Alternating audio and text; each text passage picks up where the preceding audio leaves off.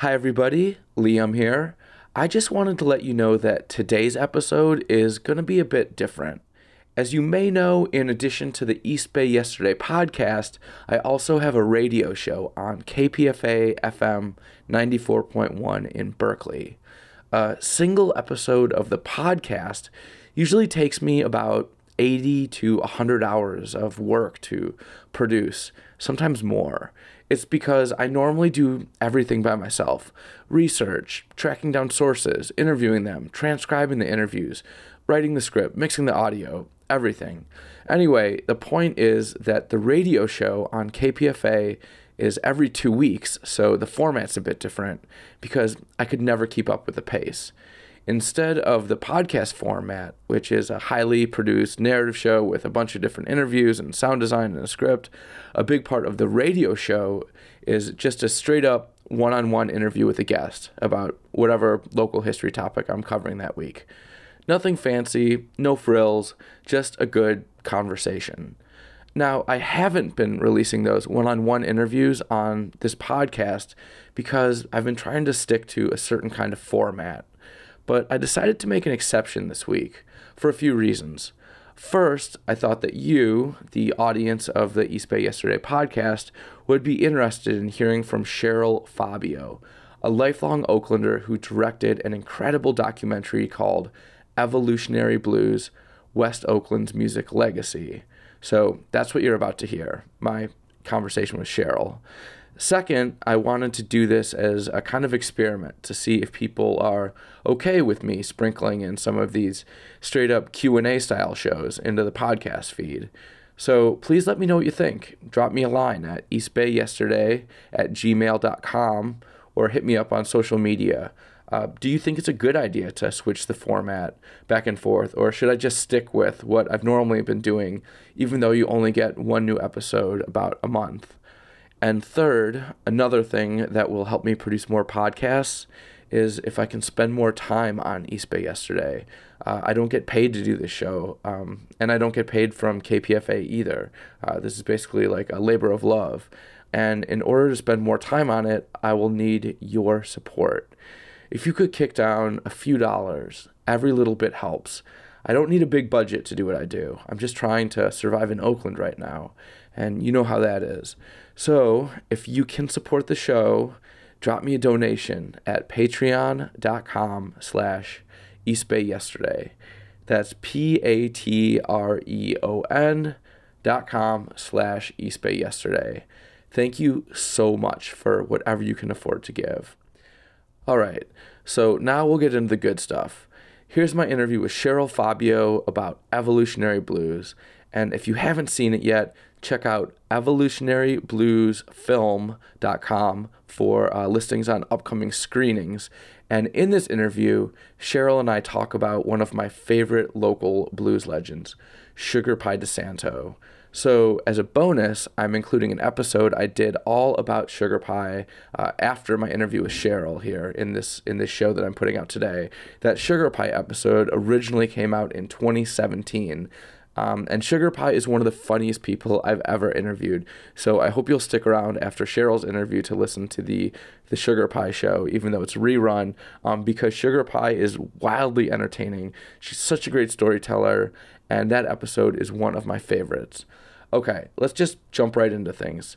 Here's my interview with Cheryl Fabio. Cheryl, in the film, you really bring the history back to life.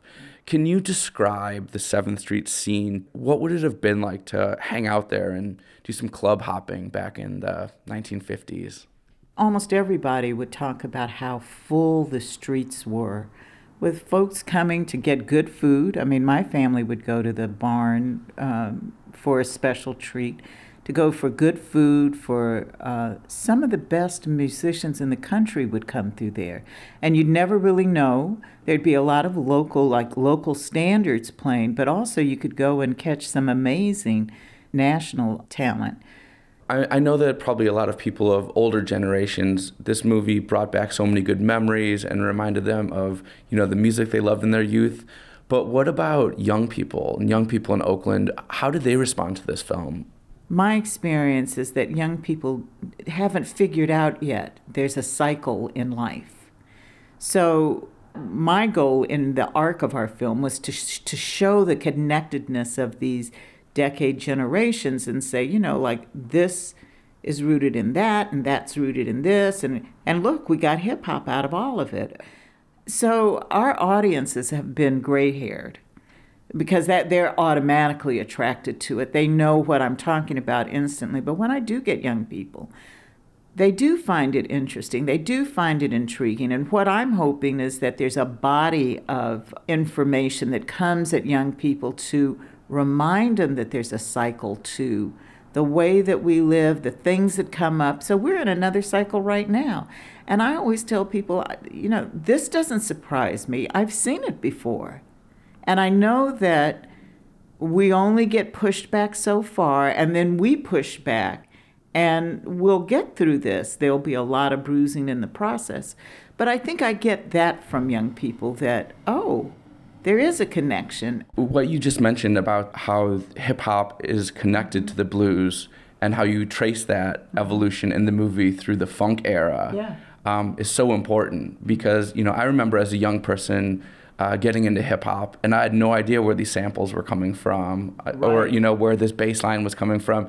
And then as you get older and you learn and you start digging into, you know, the funk era and then you go back to the jazz, you know, scene from the 50s and even earlier, it's amazing to be enlightened about how deep this musical conversation goes. to me it was just it was music that's it's it's the difference between the artist and the industry that makes that erases what the foundation I think of our, our of our musical heritage is. And also the fact that again we're in my film we're talking about black artists and black artists are always being erased so nothing new there. Last time we talked, you told me that, you know, speaking of the foundations of this music, that your personal expertise wasn't on blues history, but what made you qualify to tackle this subject was that uh, you said, quote, I've been black all my life. Can you tell me a little bit what you meant by that, and then maybe tell me a little bit more about your background as well? Okay. That means that I come at this with a certain sensibility, but also I'm old enough to have, even if it's on a surface, go, lived through that time. And my perspective is probably more valid than if Ken Burns was doing it because I lived in it, right? So that's one part of it. But the other part of it is that actually, you know, my family was a very locally involved family. And my mother was a writer, she was an artist, my father was an artist. They were other things as well. In Oakland? In Oakland, yeah, well, in East Oakland, but in Oakland. And if you lived in East Oakland, you were always hearing about West Oakland. There was a connection. And part of that film story is, of course, when people were moved out of West Oakland, they moved to East Oakland because that was the other place in Oakland that black folks um, could buy or rent or whatever it was.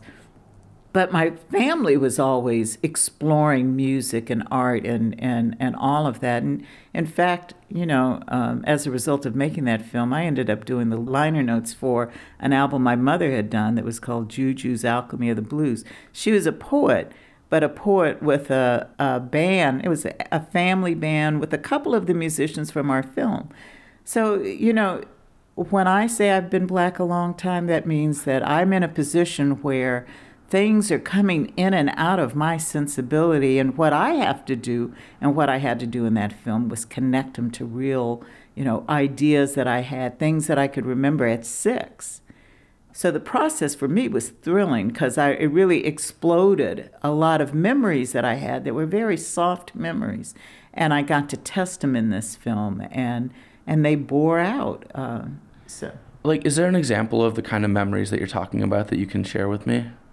Well, one of them is when KTOP came to me, I kind of laughed because, you know, I worked at KTOP for a while and, you know, I was one of the senior people. KTOP, Oakland's local public access TV station. Well, we're not, they weren't public, they're government access. And there's a big difference in, the, in and this is a KTOP production. So they both uh, provided the funding for it, but they were also my crew in doing it. But anyway, they came to me and I kind of laughed. Uh, okay, you know, this is when being old is a is a plus, right? And then I had to dig and figure out why should I be the one to tell this story? And I had just read, I think I mentioned that before, I just read Isabel Wilkerson's book. So I knew I wanted to frame it in terms of that great migration. It's how my family came here, it's how so many black people came here. Not everyone, but so many of us did. But also, it was a chance to dig into something that as a kid I was curious about because my brothers would, one in particular, would hang on on West on Seventh Street and come back with amazing stories, and then kind of na na na na, you don't get to go. and it's true, I didn't. A minute ago, you mentioned the uh, the Isabel Wilkerson book, the is it the Warmth of Other Suns, correct? And that gets into the history of the Great Migration.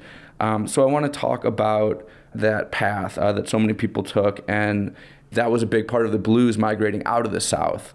So when when African Americans, when Black folks were migrating to the East Bay from the South, I guess I'm the question I'm getting at is why do you think the blues really took root in Oakland and other East Bay towns like uh, Richmond? What allowed the blues to really flourish here and thrive? Well, first of all, the migration was from the South north and east and west. And we know well the story of it, of black people migrating to Chicago and New York and and in northern places like that. But what we haven't heard a lot about is how did people get here?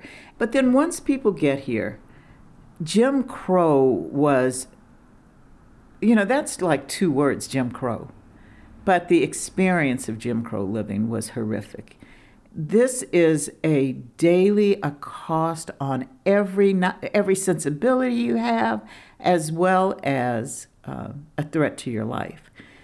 So people have to survive in an environment like that. So they turn inward and they turn to whatever it is that they've got at them, and that's how your self entertainment of in, in days of slavery, whether it was field hollers or later, you know, the beginnings of the blues to development of it. And it's us making a way for ourselves within ourselves and by ourselves. So when it came here, then I think the thing that's so interesting about Oakland is you've got that uh, that western part of the South moving here, and then living in a really dense community. West Oakland was dense. East Oakland was very spread around and they're influencing each other. Like I like the story of a kid walking out of his front door and Larry Graham and and you know some of the major musicians are just outside playing music and that's when the spark goes off. I want to do that too. And he does and he spends his life doing it. So you're you've got the proximity to just connect with each other consciously and, and unconsciously. And I think that's what that's about. It's it's also the economy that you can raise you don't have to ask anybody for a loan to play the blues you just have to learn it and do it right? And then in oakland again it's the particular mix of who was here. And uh, you know and we say the four places of, of alabama of texas of louisiana and oklahoma but other influences came through as well. And so you do get a certain uh, flavor to what happens in Oakland that's a little different than what happened in Chicago or what happened, what came to New York. And I don't want to go too far in this conversation without bringing up the name of Bob Geddins, because you really can't talk about Oakland's blues history without talking about Mr. Bob Geddins. So, uh, for listeners who might not be familiar with his legacy, can you talk about what was his role and what was his influence on the on the West Oakland and the whole West Coast blues scene, really? Well, you know, Bob, one of the reasons that he's so important is that number one, when he came to Oakland, he came from LA and he recognized that nobody had really capitalized on moving that music around, and so we did that. But I think one of the more, more important things is that he was kind of a mechanical genius, and so he hand built a recording studio that recorded local musicians, and then he uh, dog and ponied them around the country. So there are other musicians, and people always say, "Well, why didn't you mention this person? Why didn't you?" And it's true that there were other, and some of them may be more high-powered and more successful, but none of them were as prolific in recording the blues as Bob Geddins was. And he did it by the seat of his pants. I think that's the thing about you know, um, as a uh, even being a young girl, but as a black woman, I see the talent in our communities. And I did work at at uh, at San Quentin, and I saw geniuses sitting in cells at San Quentin, and our culture just won't get to it. They won't, they won't recognize that there's a a genius that you develop because you've got to come up with your own resources and that kind of an external thing, you don't have the same thing when you, you know, when you're a Donald Trump with millions of dollars that your dad gave you. You don't have that same genius. You might have something, but you don't have that. And uh, Bob Geddins really had that. And stories about him are amazing because that's what people remember. Whether they're calling him a genius or not, they remember how he was able to do so much with so little. And it's kind of like heart work and he certainly had an ear for a hit. Um, and and people, some people did recognize his genius because Oakland became sort of a magnet for blues musicians from all over the country who wanted to come here and perform and record. Can you talk a little bit about that? How uh, the mini empire that Bob Geddins was building here really be, drew people from all over the country to Oakland. Well, you know, I do think the fact that he did the dog and pony shows with these records all over the country contributed to that. But I also think, again, that maybe the Pullman Porters and they're going back and forth around the country, um, the fact that this was the last stop on the railroad going west, there were and the, can you explain who the Pullman Porters are for people who okay. might not be familiar? Right. Well, Pullman train cars were sleeper cars and at a point, the uh, owner of the Pullman trains only hired black men to be the uh, porters. And the thing was that they hired people who had law degrees. They had p- hired people because, you know, again, we were back in uh, the Jim Crow era, and these were steady, decent jobs compared to a lot of other things. And when people took those jobs, they knew that they had the ability to move around the country, to spread word, to pick up what was going on all over the place. And so the stature of the Pullman porters grew and grew and grew, up to the point where C.L. Dellums and A. Randolph Hearst did one of the first labor actions on Pullman and got them a union, got them unionized. Right, and they were one of the most powerful black unions in the country for a while. Well, I think they were the first black union in the country, and so that certainly made them powerful, and it it it created a model that other people could emulate as well in terms of how do you do that? Because remember, in those days, unions also were segregated, so they might let you in at one point, but you didn't get the work. So it's all so complicated. But anyway, all of that. And then the thing about Oakland that uh, is. Well, I was going to say, and just to finish connecting that thread on the Pullman Porters, is yeah. that they became sort of a de facto distribution network, Absolutely. right? Absolutely, because they would could. I mean, they not they distributed albums, they distributed newspapers, so people learned. Uh, they got the Chicago Defenders because of the Pullman Porters, who would. It was illegal to have the Chicago Defender, which was the preeminent black newspaper that came out of Chicago. And they would just drop them off in places uh, along the railroad tracks, and people knew to go and pick up a bundle and distribute them around. And that's how people had some sense about what was going on around the country. Both with news and with music. With news and music and and probably everything else. Your how your family is doing. So if I know that so and so is on the trains, they're going to Oakland, I go check in on Mary, and Mary would probably feed him a dinner and i mean you know that was our connectedness in in the days of that and um, you know again it's making it's making something out of nothing we're we're pretty good at that I'm wondering if you feel like, in the big picture of American blues history, is the Oakland blues scene overlooked? Did you hear from blues aficionados who saw your movie and were like, wow, I learned something new that I didn't know before because Oakland isn't always a part of that bigger blues conversation when people are talking about American blues history. Well, you know, blues, uh, it happens in hip hop. I mean, there's always, the West Coast is just out of the sight of the rest of the country.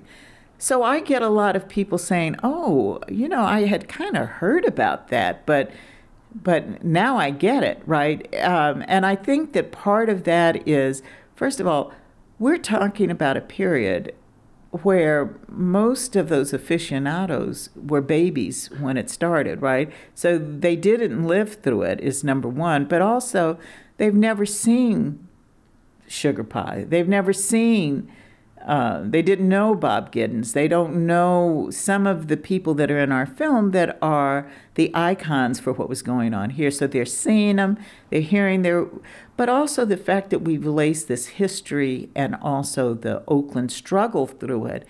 It presents it in a different way, and I think it does make people stop and say, "Oh, I, you know, I had heard that Oakland had a, a solid music scene, but you know, now I get it."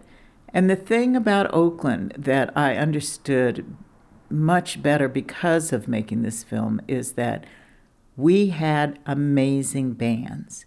And you know, that kind of goes back to we had an amazing school system that wasn't amazing in some ways because some of the musicians tell me that they they graduated without knowing how to read. It depends on what years you went to public school in Oakland. But others of them, we had a very rich music program in McClymonds in particular in in uh, West Oakland, you had teachers in those days that came from the South to teach the black migrants in the Bay Area, and they knew how to teach them. They knew how to value those children. They knew how to uh, prepare them for a future, and so you really had a lot of uh, amazing music teachers, uh, opportunities. We had great venues. Uh, so all of that contributes to it. Right. Yeah. So many, so many legendary local clubs: Slim Jenkins, Esther's Orbit Room, uh, Don Barksdale's Don clubs, Barksdale. like the Sportsman. Um, I w- something that we really need to talk about is the fact that you cover the rise of the Oakland blues scene and then also the tragic fall of it as well. It ended so abruptly. And uh, yeah, can you just tell me a little bit about why it came to a screeching halt in the way that it did? You know, I wish I could uh, do a timeline of that music, the, the life of the music, and the life of black people in Oakland as well. Because I think the abrupt ending came at a point where there was actually a pushback because of all of the activities of the 60s and the 70s, locally and nationally. Civil rights was in everybody's. And white Oakland did not want, uh, they didn't want to deal with it and they began to shut down venues. Uh, but also, there was an economy change, and so people were unemployed. That means that they're not going out and spending the same kind of money. It means that the loan, uh, the the banking industry locked down on loans, and so Seventh Street. You look at those uh, structures and you recognize that they just fell into a dilapidated state, not because the merchants didn't care, but because they couldn't get the money, the resources to maintain those spaces. So, and then you had, of course, you know, like we do say in the film, you had the post office come in, you had BART being, and BART's, ugh, yeah, all of those things together. Uh, yeah, I mean, there's a there's a photograph that you show in the film that I think if people didn't see it with their own eyes, they might not believe it because it sounds so horrific. But there's literally a tank that was brought in to demolish people's homes that they were evicted from. They did not leave voluntarily from in West Oakland. And you know, and then the, of course the insult on top of insults. So all of the men in our film, or ninety percent of them, had gone to war and fought for this country. They came back home and you know there was still a period where they were able to do what they did and, and but at the point where their industry was being shut down of course what happened next was there's this influx of illegal drugs in our communities. Now we know that black people don't make all that stuff. So somebody is putting that in our communities and you know pain the reason people do drugs is because they're in pain so that also just nailed nailed the coffin that all of a sudden all of this stuff is going down. It's happening all at the same time. Incarceration started its escalation. That's like a ton of reasons why uh, why that community was targeted. Absolutely. One thing I want to make sure that we cover is the fact that there, besides your incredible film, Evolutionary Blues, there are other folks out there struggling and, and fighting and, and, working hard to keep the uh, the legacy of Oakland Blues alive. Is there anyone you want to give a shout out to, or anything else you want to mention in terms of folks that are interested in learning more, or seeing the Oakland Blues? Well, I mean, who's really doing that are the musicians themselves. So it's not thriving, but they're still they're still pushing it the blues world itself has flipped colors. So you find in 10 performances, maybe one of them are black. But my hat goes off to all of those musicians, and they're all over the place. They're in Oakland, they're in Richmond, they're in Sacramento. They, we've got a thriving community. It's just a hard sell. And then the other part of me, because I live in the art world generally, is that it's true to be an artist is to put yourself in a fairly precarious position. And so it's not like it's only the blues, blues musicians, it's artists um, are just devalued to some degree. But they continue. The precariousness of artists is, is part of my next question. It goes far beyond artists as well, but one thing I'm, I'm I'd love to hear your opinion on is just the fact that uh, you know West Oakland has changed so much in the last uh, decade or so. Um, even in the last probably five years since you started working on the film, West Oakland has gone through a lot. Can you talk a little bit about what you see happening in not only in West Oakland but all of Oakland right now? What are your thoughts on the state of this uh, rapid transformation that Oakland seems to be going through? First, I want to say in West Oakland, there's still a lot of families in West Oakland, and that's that there's some heartfelt. What's missing is that economic strip. What i've seen is there's a real push to try and capture that history and make that history more public. So that's that's sort of happening. But people whenever i show this film people will say well can can that community come back? No.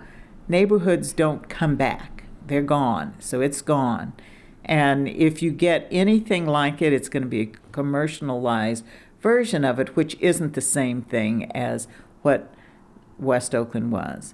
But we are trying to, there's a, a development that's trying to capture the history and make it known that this street was once something special. In East Oakland, um, there's some of that going on too. There's uh, some community input on development out there. Maybe we can hold on to some of the history of East Oakland before it disappears. But I'm just determined not to get pushed out. And I'm here by the, th- you know, a thread, but I, but I do that with determination.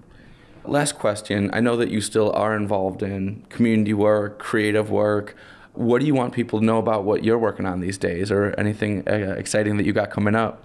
So I'm doing a project at a library in East Oakland that's called Resistance, Resilience, and Anticipation. And it's sort of a reminder about that cycle that the black arts movement of the 60s and 70s laid a foundation that some people won't even recognize for uh, new art. And it can show up in dance, it can show up in writing, it can show up in music, it can show up all over the place. So we're going to have a series of films and, and conversations with artists about how the black arts movement, like what did it accomplish? What did it leave left undone? And what's that how has it been the foundation for artists' work today? I'm really excited about that. Well, I'm excited about that too. I can't wait to see it. And uh, Cheryl, Fabio, thank you so much for talking to me again. Um, for anyone who hasn't seen it, go out and check out Evolutionary Blues. Next time there is a screening, you can find it on Facebook. Uh, there's a website, and keep your eyes uh, peeled for this movie because you don't want to miss it. Thank you so much. Thank you.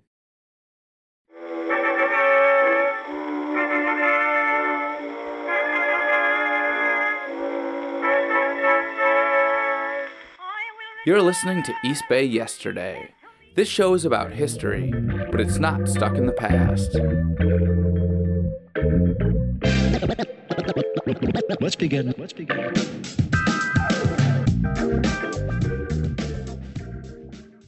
My mother wanted me to, and my father didn't want me to. Nope. That's Sugar Pie DeSanto. She's talking about how when she was a girl growing up in San Francisco's Fillmore district, her dad didn't want her singing in the local jazz clubs.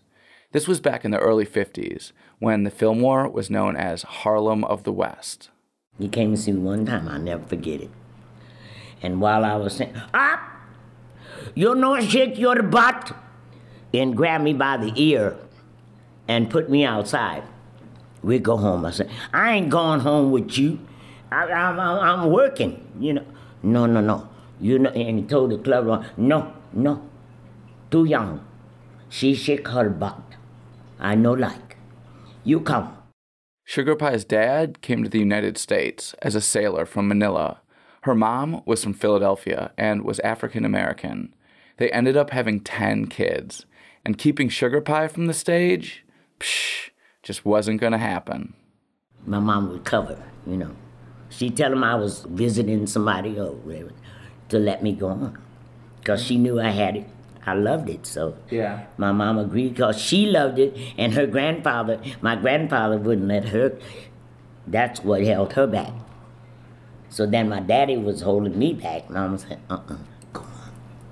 I said, "Daddy's gonna kill me." He said, "No, he's not." I tell him you gone over to Aunt Rosalie's. Even after Sugar Pie made it big as a singer, touring the world, jumping off pianos with James Brown, blowing away crowds at the Apollo, her dad never really approved of her career choice. He was always against it a little bit. He didn't like it because he said I shook my button. he didn't like that. I told him I shake. Yeah, now I'm gonna shake. The soul side of me gonna shake, okay? Sugar Pie DeSanto is now in her 80s, and she is still shaking. I'm not playing around. Just listen to how she says crowds react to seeing her up there. They say, My God, did you see that woman 80 years old? She did a backflip. What? she ain't no 80 years old. Yo, yes, she is too. Did you see Sugar Pie? She said, Oh, did you see her jump up on that man and lock her legs around his neck and hang upside down I and put it in his face? I said, You know. Look, there's nothing I can really say that will do justice to this woman's energy and charisma and talent. I know it's a cliche, but she's literally said shit that made me fall out of my chair.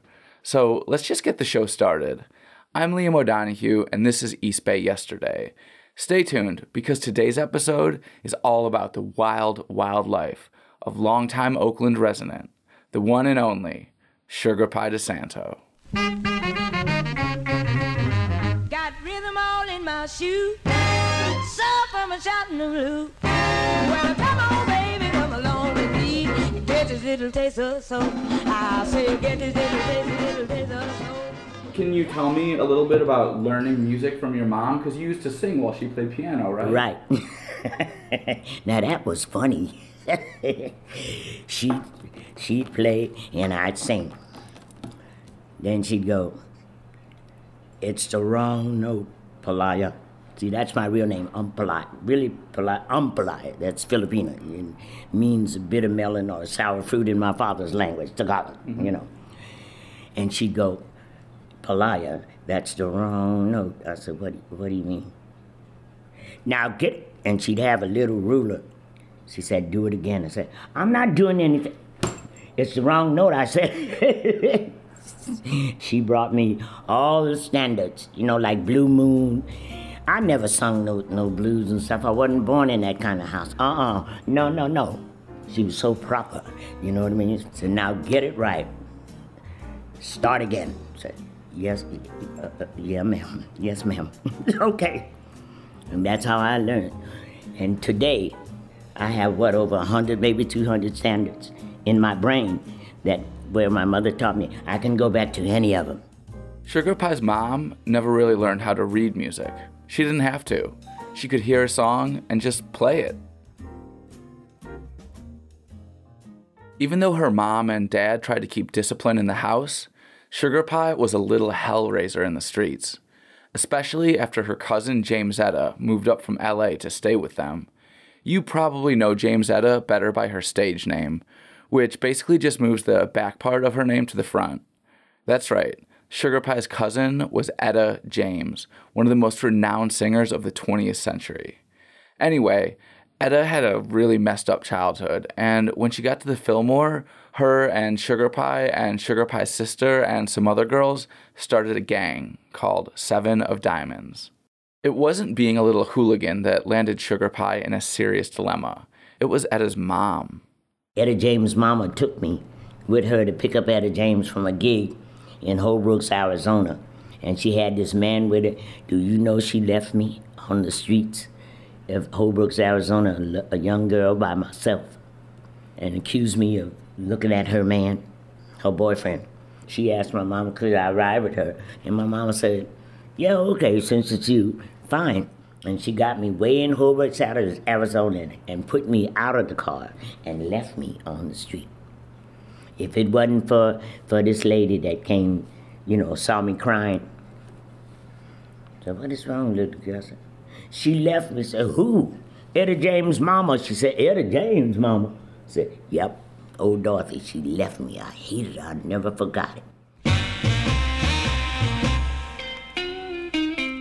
I didn't have a way home, and so this lady, she took me in with her and her husband, and got me a little job at the motel and I worked, you know, with beds and stuff and stuff, and saved my money to get home. Because when I called home, my mom and them didn't have no money to send for me. You know, with ten kids, come on, come on now.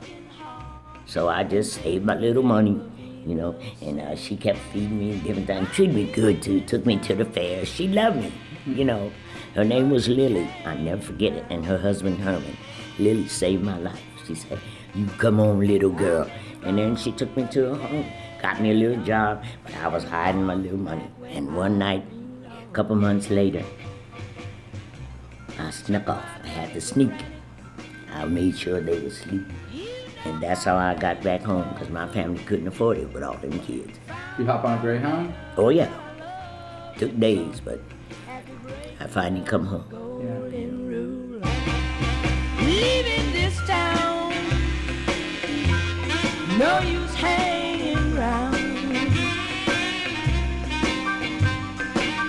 I may be wrong, but we can get along.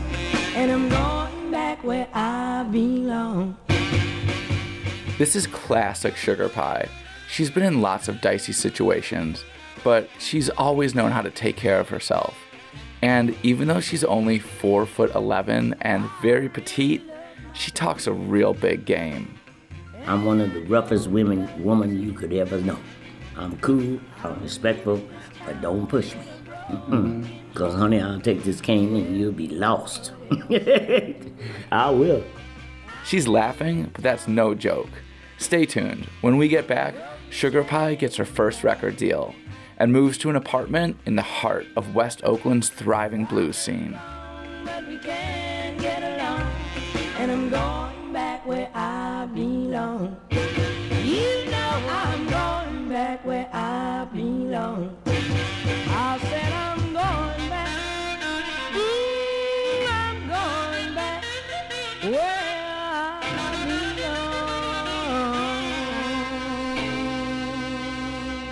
In the early 50s, Ellis Theater in San Francisco used to have talent shows. Sugar Pie won pretty much every week. She was still just a teenager when she was discovered by a performer and producer named Johnny Otis. He's probably most famous for this song.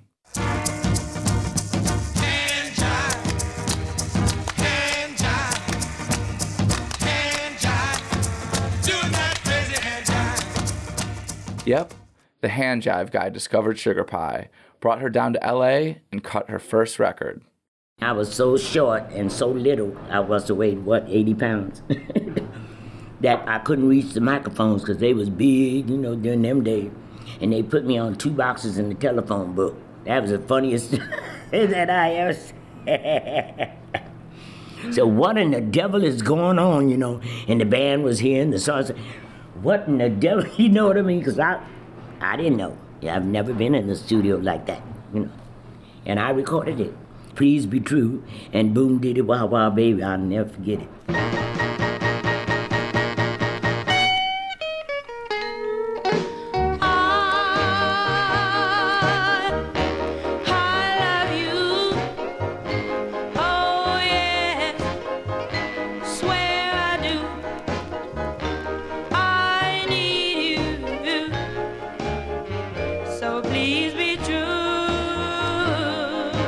Problem was Johnny Otis didn't think Sugar Pie's birth name was very marketable, and he knew a little something about that. Johnny Otis's real name was Ioannis Alexandres Veliotes. And so then he said, Now what are we going to name you? I said, I beg your pardon. He said, My name is Umpalaya Balinton. That's my he said, Well, we can't call you Umpalaya on a record. And I said, Why not? You know, he said, Because we're not. He said, I tell you what, and I'll never forget his words. He said, You're just a little old sugar. Sugar, sugar. That's what he told me. He said, That's it. We'll name you Sugar Pie. I said, Sugar Pie? He said, Yep. And that's how I got it.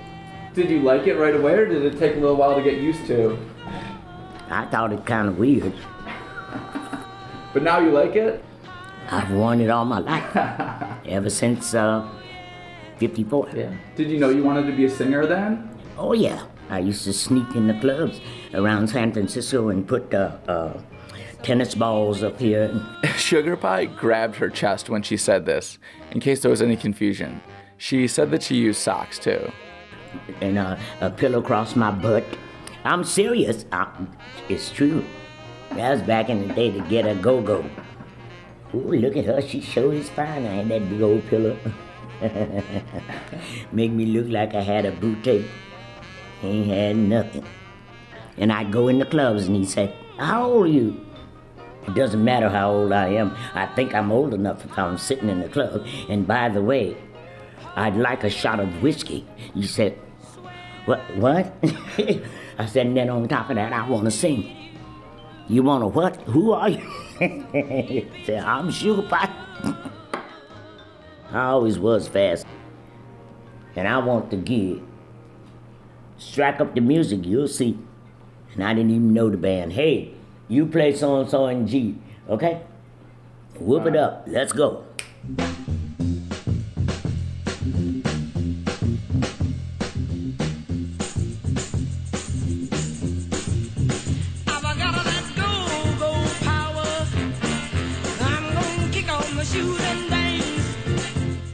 The 1950s, West Oakland, specifically the area along 7th Street near where the BART station is now, that was known as the capital of West Coast blues. During World War II, tons of black migrants came from places like Texas and Louisiana to work in the East Bay shipyards, and they brought the blues along for the ride.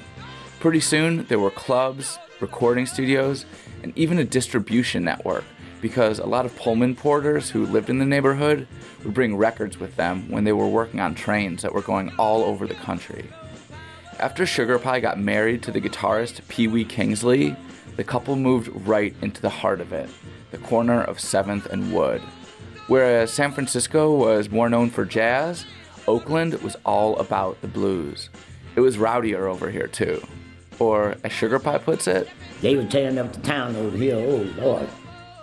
Can you tell me a little bit more about the West Oakland uh, music scene in, in, in, that time? Oh, it was just nuts. You know, I mean, everybody was running around trying to snort a little cocaine. That stuff was hot. That was really hot. And then they'd be drinking and acting a fool and shooting and talking crazy. I came up in it, boy. But then, when you played places like Slim Jenkins, you were sharp, you dressed every week. So them were really my good days. That uh, Slim Jenkins and Esther's. Then we had uh, this guy named Don Barksdale. He used to play with the Boston Celtics. When he got through with that, he bought two clubs here called the Sportsman and the Showcase. They were hot. Okay, just a few quick things about that club owner, Don Barksdale, who I should really do a whole episode about. One, he was born in Oakland and his dad was a Pullman porter.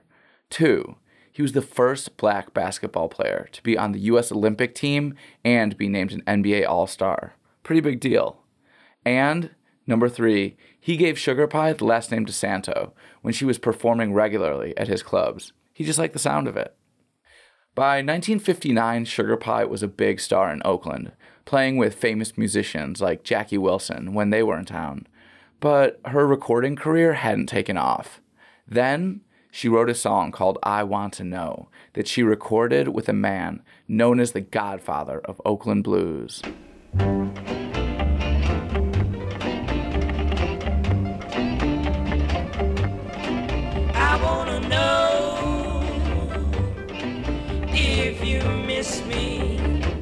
I was at uh, Bob Geddins' studio, and I told uh, uh, Gettings, I said, "Hey man, say what you want to say, but I got one.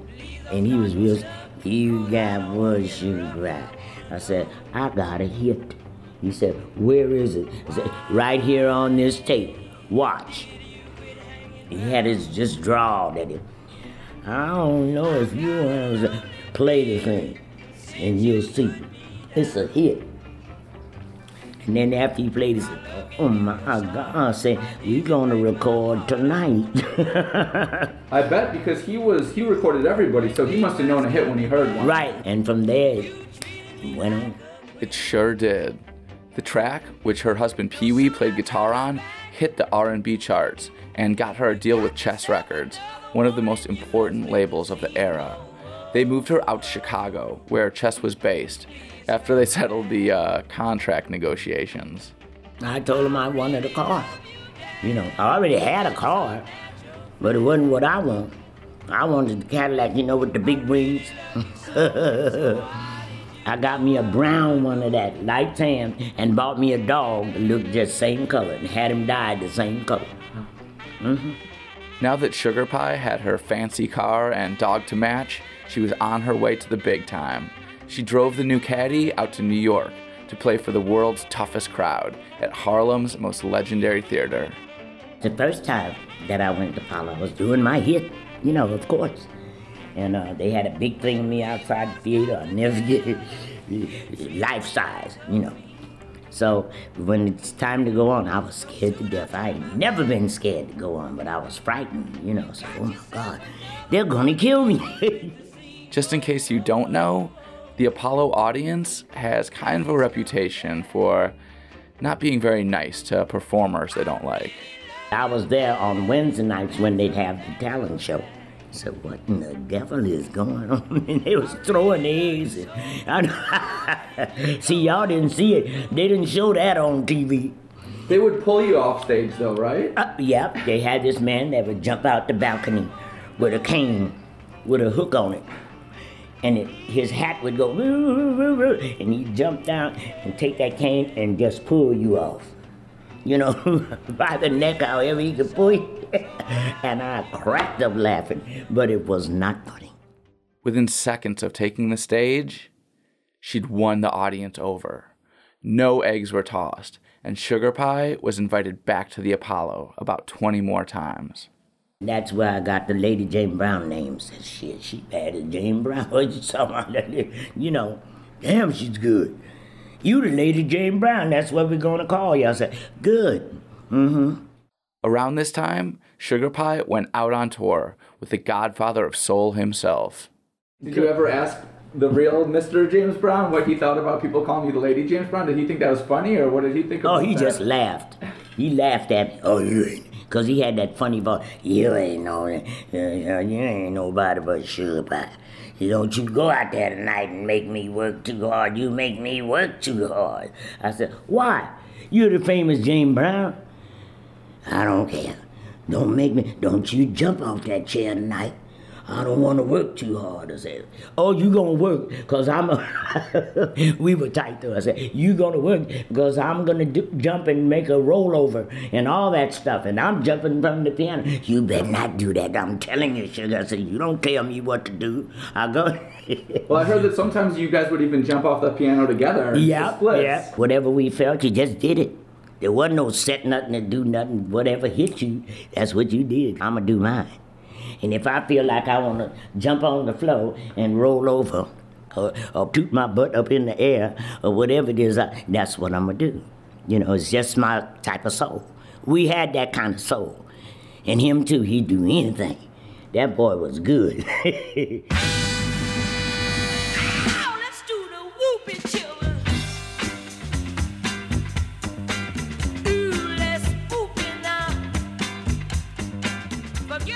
Sugar Pie and James Brown toured together for years, just blowing away audiences all over the country. But while her career was taking off, her marriage to Pee Wee was falling apart. One time I had a, a suitcase, 10 grand, that I had made, you know, at the gigs I was doing.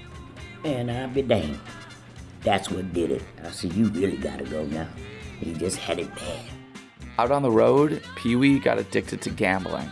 He'd disappear before a show, and Sugar Pie would find him out behind the theater or wherever, losing money. He gambled too much. And I was losing like crazy. So I said, no, no, no, no, no. You got to go. Go away. So I gave him the Cadillac and he came back to the Bay Area. Then they tell me he tried to rob a bank. I ain't know. Pee Wee did? yes, that's what they told me. I said, you're a liar. I said, no, I'm not. Said you put you got rid of him. He came back in tried to rob the bank. I said, you, what? you know. Long story short, Sugar Pie didn't see Pee Wee again for many, many years. But when he was really sick, near the end of his life, she traveled down to San Jose to help take care of him before he passed. He may have cheated on her, and as Sugar Pie put it, He did have a baby by this chick next door to us. yeah, that happened too.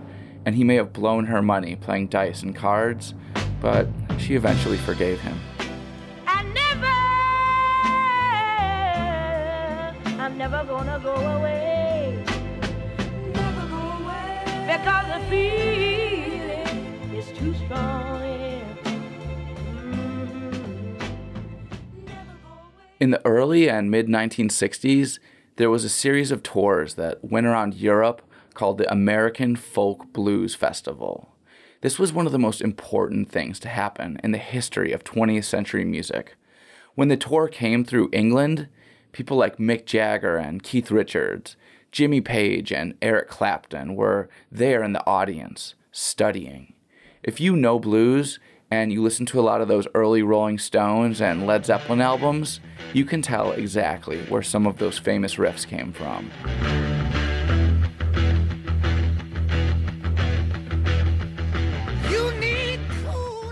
Anyway, when Sugar Pie joined this tour in 1964, alongside legends like Lightnin' Hopkins, Willie Dixon, and Sonny Boy Williamson, she was the only female in the whole bunch.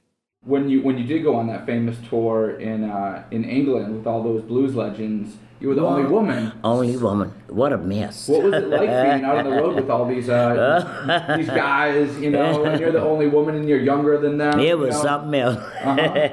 Everybody was trying to hit. You know what I'm talking about. Yeah. Uh, you want to go to lunch? No.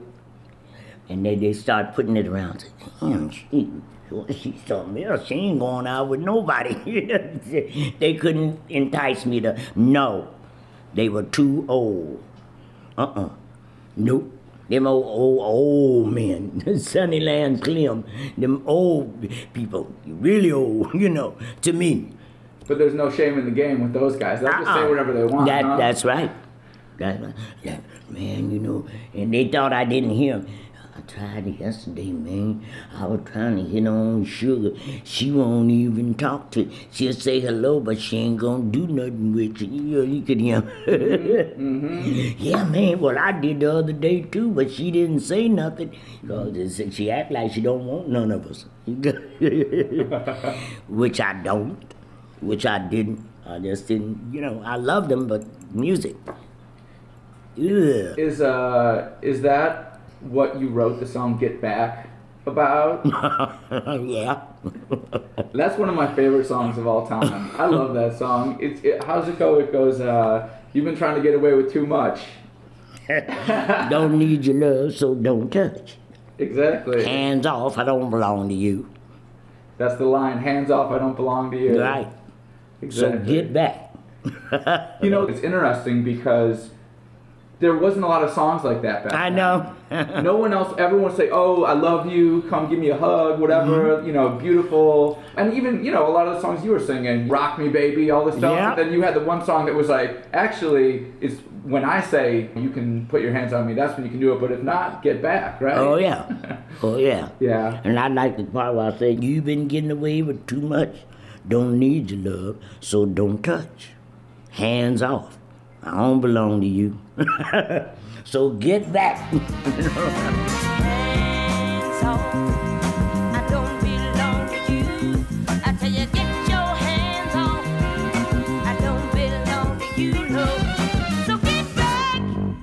I should really warn you that Sugar Pie is not messing around when she says get back. Here's what happened when a guy in the front row of one of her shows didn't take her seriously. I was on stage and he kept trying to grab my foot, and I was I said, "Don't do that no more," you know. Uh, uh, uh, uh, don't do that, you know. And I'm doing my thing, and he's grabbed, you know, at my foot. So I just hauled off and kicked him.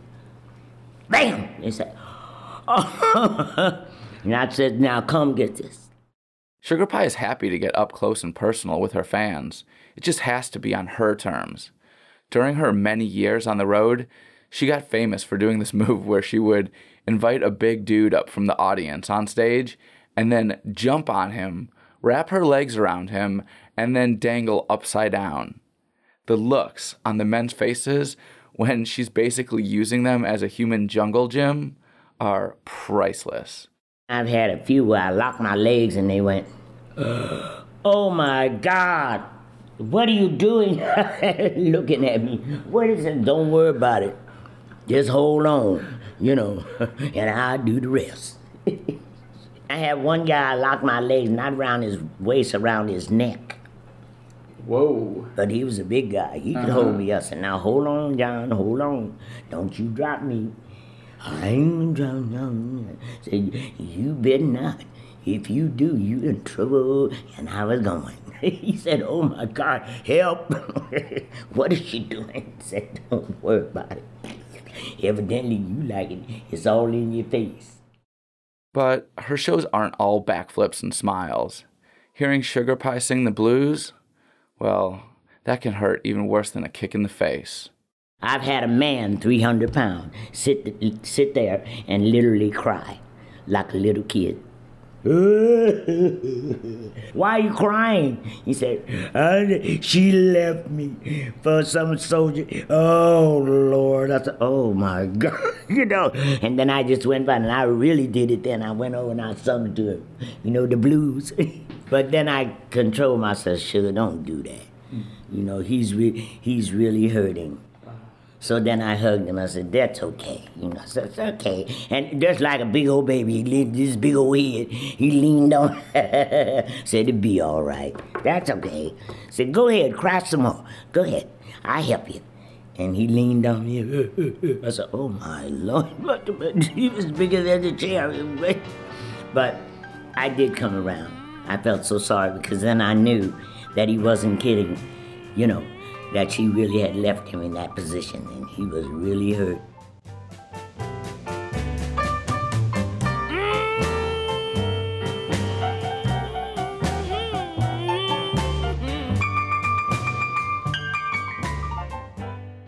Sugar Pie's had more than her share of tragedies, too. She's been playing in clubs when gunfights have broken out, and she's seen people die right in front of the stage.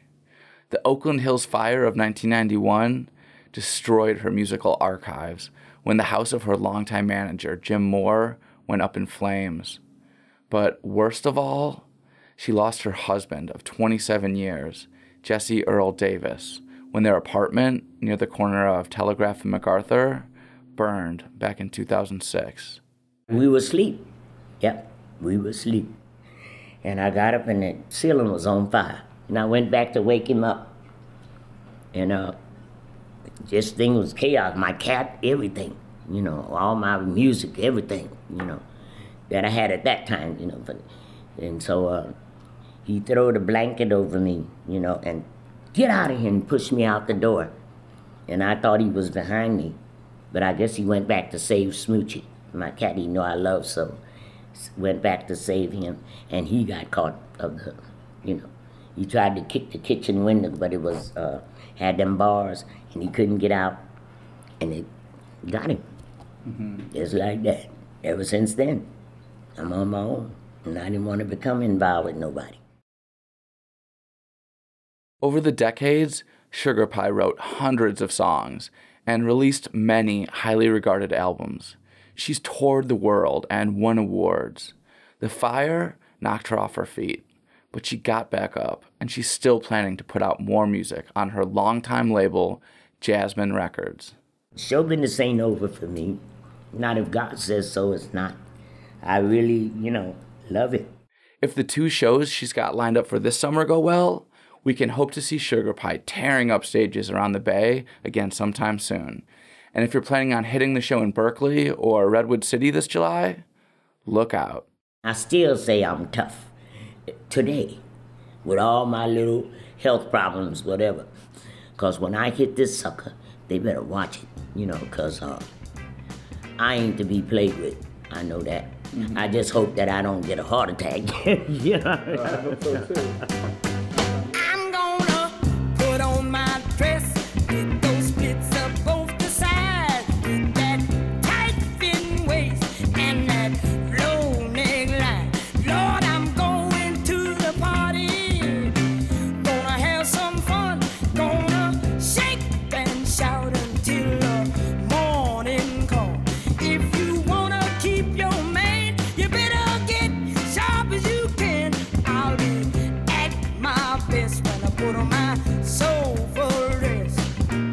Thanks for listening to East Bay Yesterday.